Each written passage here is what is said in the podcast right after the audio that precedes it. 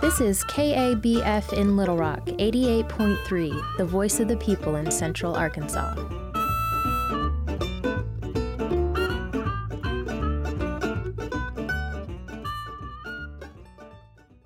It's time for Radio CALS, a weekly program from the Central Arkansas Library System. Every Wednesday from 6 to 6:30 p.m. here on KABF 88.3 FM We'll share with you conversations with interesting Arkansans on primary sources, chewing the fat with Rex and Paul, and much, much more. We invite you to let us know what else you want to hear by contacting us at radiocals at cals.org. This program is presented by the Butler Center for Arkansas Studies and the CALS Communications and Public Relations Department. For more information about Radio CALS, please visit the Butler Center's blog at butlercenter.org. Hello, and welcome to Primary Sources, a featured production of Radio CALS. Here on Primary Sources, we focus on people who are making a difference in Little Rock and Arkansas. Some you might have heard of, and some you haven't heard of, but probably want to know about. Check out cals.org slash podcasts for a free podcast of Primary Sources interviews. This is Brian Robertson, and, and we are in the Arkansas Studies Institute building doing an interview for the Arkansas Vietnam War Project. My name is Eddie Pannell. I was born here in Little Rock, Arkansas, November 27th, 1950. Okay, Eddie, tell, tell me a little bit about um, your parents and where you grew up and went to school and all that good stuff.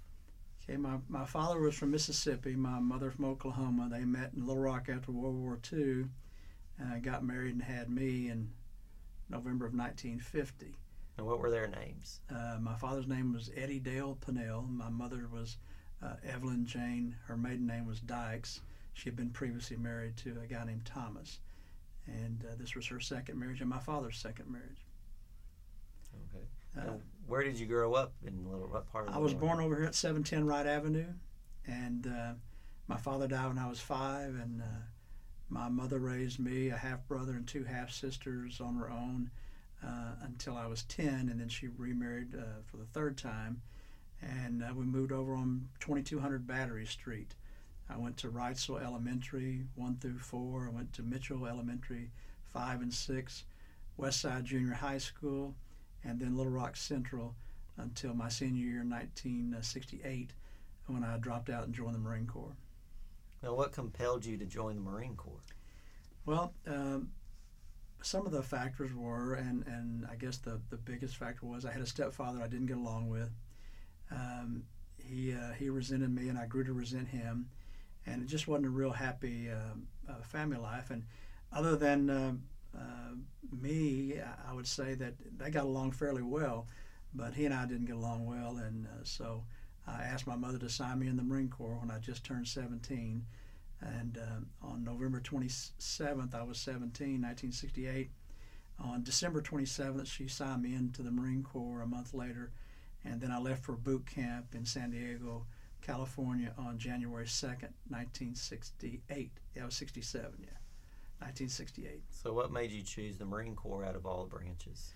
Well, uh, a couple of reasons. Um, I, I wanted to be, I volunteered to go to Vietnam, and that was my goal to go to Vietnam and fight. I, I had heard uh, President Johnson address the nation in 1965 talking about the Gulf of Tonkin incident that um, one of our uh, destroyers had been fired upon by a North Vietnamese patrol boat, and um, he used that excuse, you know, as you know, to put 500,000 combat troops into Vietnam. Before that, we just had advisors in there, and uh, so that that got me fired up. And uh, my father was a paratrooper in World War II. My stepfather was also in World War II.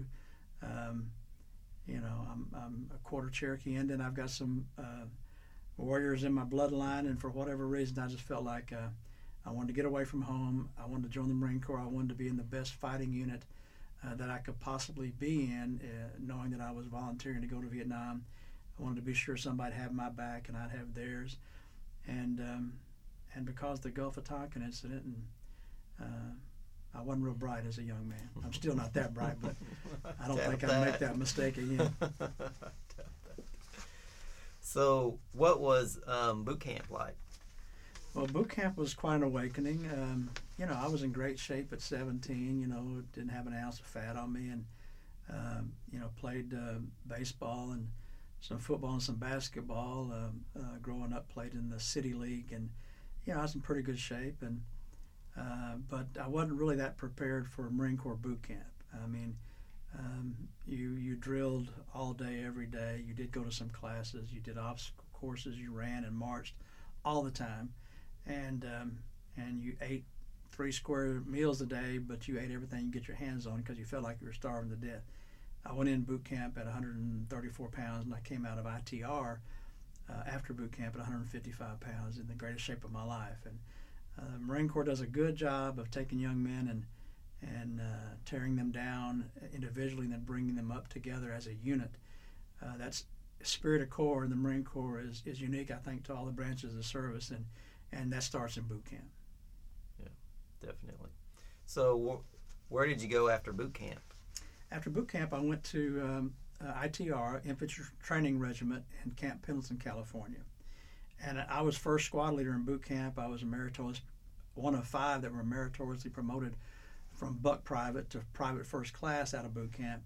And, um, you know, they knew I wanted to go to Vietnam, but I, I'm assuming because I was only 17 years old, they didn't send me there. They sent me to um, an Army supply school in Fort Lee, Virginia. And, oh, I was brokenhearted. but it wasn't that long of a, a, a class, and I graduated first out of that class. And then I knew I was going to Vietnam, but no, the Marine Corps, in their infinite wisdom, sent me to Cherry Point, North Carolina, an air wing and um, the day I checked into to that company, I got promoted to lance corporal. And uh, by then I was married and had a, a young wife, and we lived with the uh, director of the Red Cross that was the director of the base at, at Cherry Point. He had an apartment in his house. We lived with him because of the all, all the on-house um, uh, billets were uh, full. So he rented us uh, his upstairs apartment, his house in New Bern, North Carolina, and that was that was a real blessing. But um, I, I, didn't want to be a part of the Air Wing. And so I began to request MAST, we call it the Marine Corps. If you want to change your duty station, you have to go to the commanding general and, and tell the general why you want to, uh, uh, to be moved, reassigned. Not an easy process. You go from your company commander to your battalion commander and so on up the chain of command. And um, I was all the way up to the very top getting ready to talk to the commanding general when the career planner came to me, said, uh, uh, Lance Corporal Pannell, I know uh, you want to go to Vietnam. I said, that's what I joined the Marine Corps for. He said, well, we have an opening for Vietnamese language school in Monterey, California, and you scored high on the language aptitude part of the aptitude test they give you in boot camp. And not many people scored high enough to, to go to this school, and the ones that, that do don't want to go to this school. And I said, send me, I'll, I'll go to Vietnam. And, and, then surely after I graduate from that 47 week and uh, South Vietnamese language course, they'll, they'll send me to Vietnam. So that's how I got from Cherry Point to the, the Defense Language Institute in Monterey, California. I reported there um, early January 1969, and um, they promoted me to corporal. I was a squared away Marine. You know, I did what I was supposed to do. I did what I was told to do, but uh, I also wanted to go to Vietnam, and I didn't make any bones about it. And um, but I, I, always scored high on the, the, the, cutting scores that they gave us at the time. And uh, 4.0 was perfect, and uh, there's three different categories, and I never had more than less than 2.4 and one 3.9. So they promoted me meritoriously to corporal when I checked in there in January. We started with the class of about 30 um, all, all different branches of the service uh, Marine Corps, Air Force, Army, Navy. They, uh, they had people there from the State Department, from uh, different uh, CIA kind of uh, uh, NSA departments the government. they taught every known language in the world there, and even some of the dead languages were, were taught there. so it was quite a quite a school, um, and I was um, happy to be there after about a month. I mean, it was really hard at first, and uh, we only graduated 10 in our class uh, after starting with about 30. About 20 of them just couldn't get it. You know, Vietnamese is a sing-song language. Your voice goes up or down, level, up and around, or down sharp. Spelled the same way means five different things depending on the accent mark. And so uh, I don't know if I have an ear for music. I'm not really talented as a musician or anything, but after about a month, something just clicked in my head and I got it. And, um, and I could speak uh, the language and, and still speak the language pretty well, although not quite as well as I did when I first got to Vietnam after language school. I'm getting old, forgot, don't don't use it uh, quite as often as I used to, of course. so, while you were all stateside, were you following what was going on in the war? In, in boot camp, they used to give us the body counts. I mean, mm-hmm. every week uh, they would tell us how many uh, Marines had been lost, and uh, again, that fuels the fire. You know, you, you your fellow Marines, uh, are, are, we were losing a lot in '68 and '69. Um, and um, you wanted to do something about that if you could, if you thought you could. And of course, the Marine Corps makes you think you can, you know. And um, so, um, yeah, I was gung ho, very gung ho, very uh, pro war uh, at the time. Uh, I had a stepbrother, or have a stepbrother. He was in the army at the time, and he was in um, Turkey, and he was uh, Morse code expert. They sent him to Morse code school, I think, in Massachusetts somewhere, and then he was up in the mountains of Turkey and listening to Russian communications. Well, he got orders for Vietnam, but I was already in Vietnam at the time, and he sent me a letter said, "Man, you need to write me back and tell him you're my brother," and and so he didn't have to go to Vietnam because of me, and that was that was probably a good thing. Yeah. But I was very gung ho in, in the beginning. Yeah.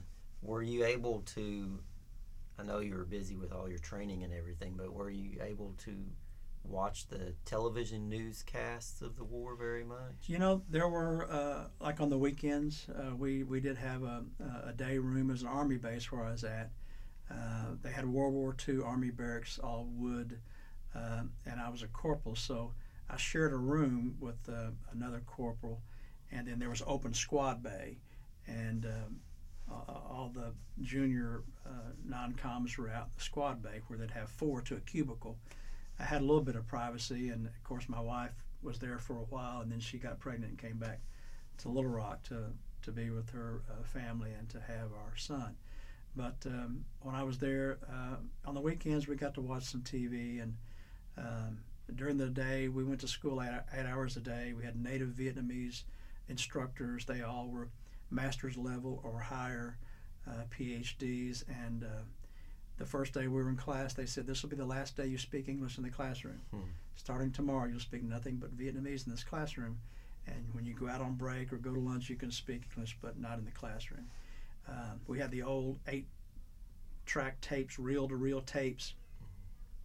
And you would listen through headphones to a dialogue that you're looking at and reading at the same time like 30 sentences and about 30 new vocabulary words every night.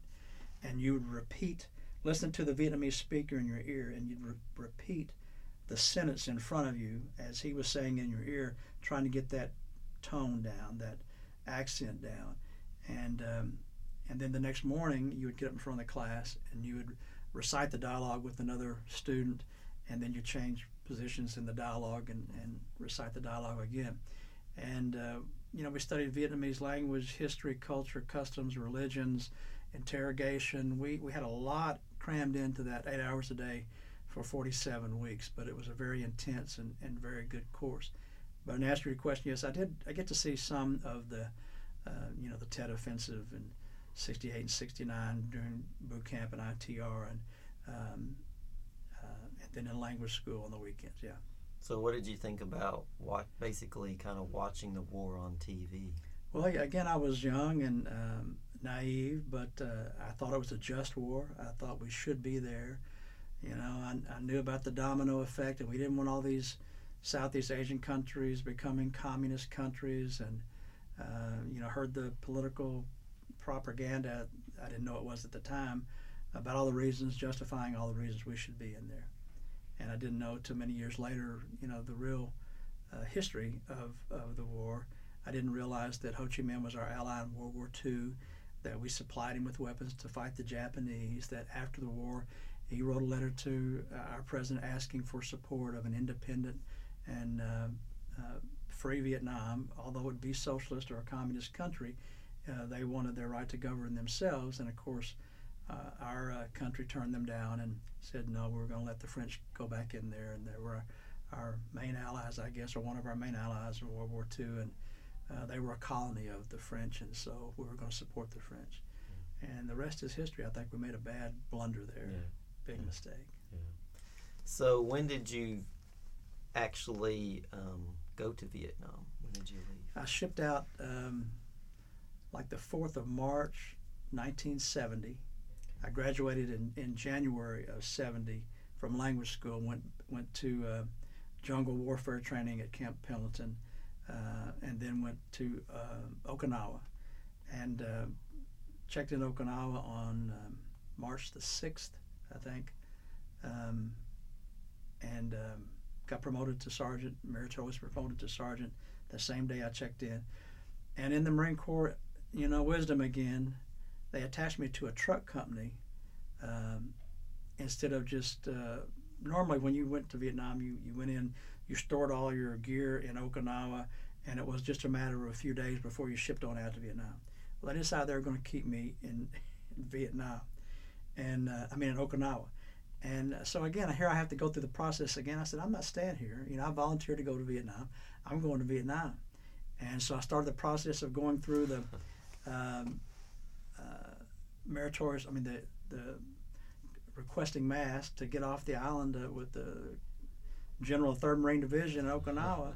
And by the time I started getting through a couple of the steps of the chain of command, they, they sent, sent me on to Vietnam. So I got to Vietnam in, in March of 1970, but it wasn't.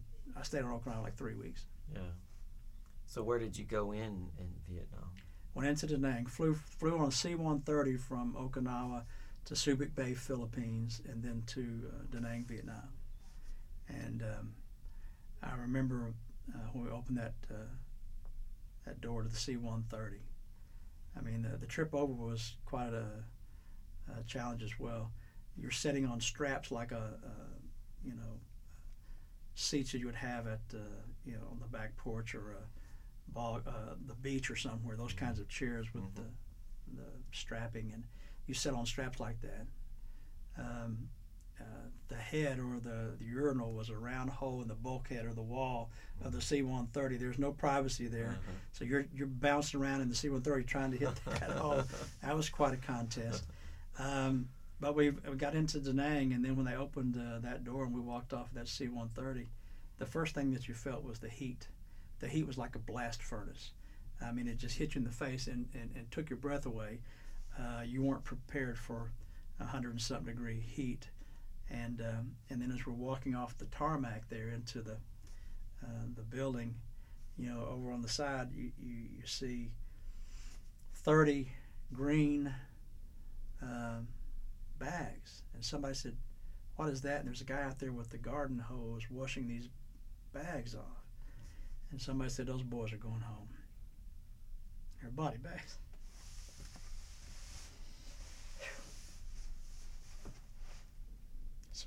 It's okay. And then it, I was 19 by then. Uh, no, I was still 18. Um, I didn't turn no, I was 19 in, in 1969. So I was 19 years old, and then I'm thinking, what have I gotten myself into? People are really dying over here. This is not a John Wayne movie, you know.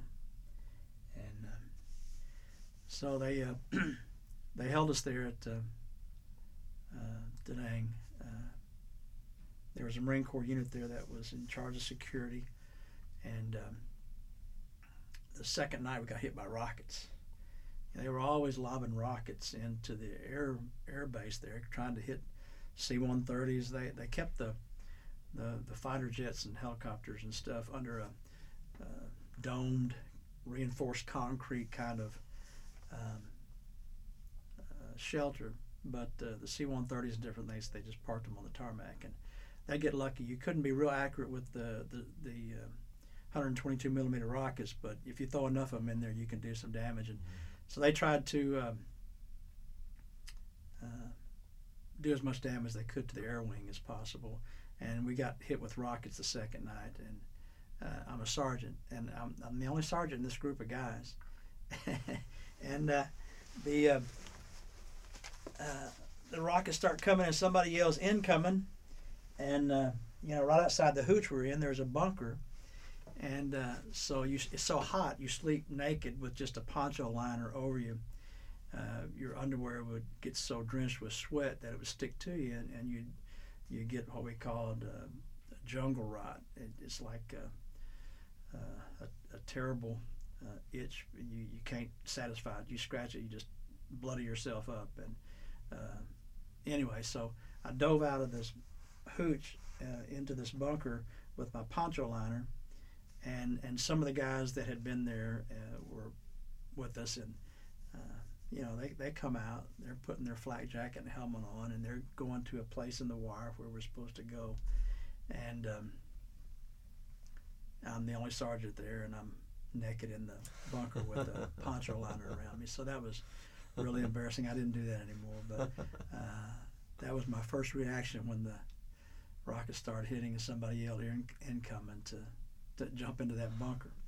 But I went up to Camp Books, which was not, not that far out of the, the. When you left the air base, you, you went to a, a four corners uh, intersection and you turned right. Highway 1 ran all the way from North Vietnam or from the DMZ.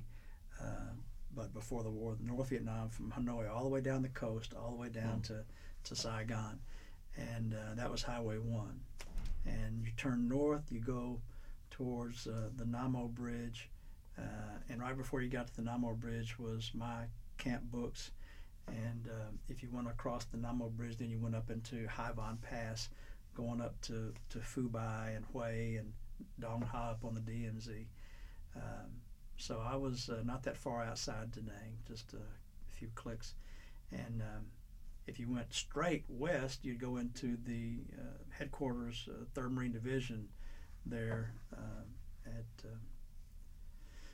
oh, what was the mountain that we called it? But uh, it was first Marine, first or Third Marine Division headquarters, depending on whoever was there at the time. Mm-hmm. And um, then you could go south, and you could go to Hoi An um, we had a POW camp just south of uh, Da Nang uh, on the way to Hoi An, and um, or you could go on down into Hill 55, Hill 65, Hill 10. Those areas down there, all, all Marine Corps, and um, so. But I was not too far outside Da Nang. Yeah. So, what what was your job once you actually got into Vietnam? Well, um, I became the non commissioned officer in charge of the S5 Civilian Affairs section. So my job was to win the hearts and minds of the Vietnamese people. We had 10 hamlets around our area.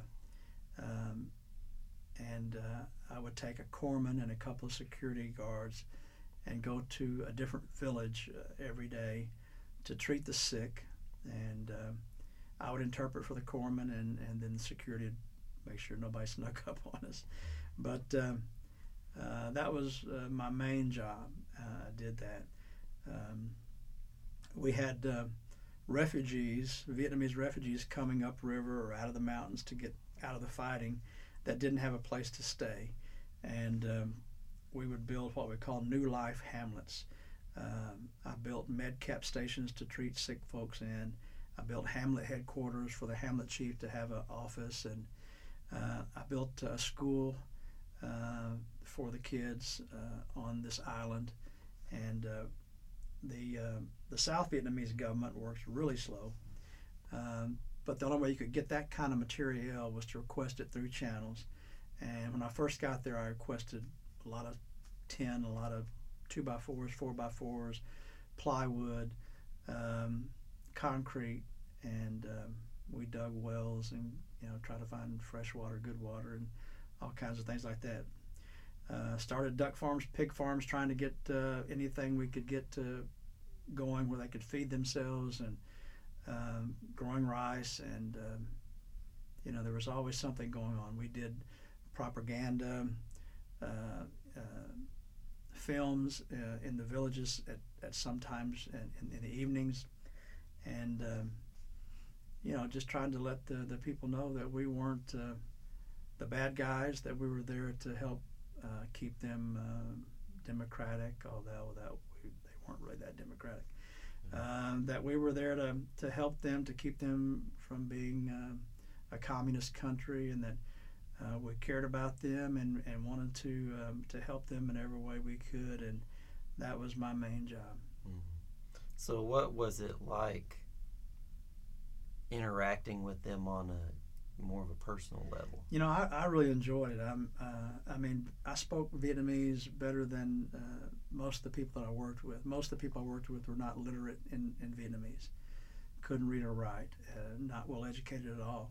Uh, fishermen, farmers, uh, very poor, and um, and I, I really enjoyed it. I, I really thought at the time that I was making a difference. That I, uh, and I still believe that I did help a lot of people, even though the ultimate a- outcome wasn't what we were trying to accomplish at the time. I don't think that was the troops' fault. I, I think that was our politicians' uh, fault. But uh, they got us into it, and then we didn't get out in a very good way, and we lost that war. It's yeah. pretty plain and simple.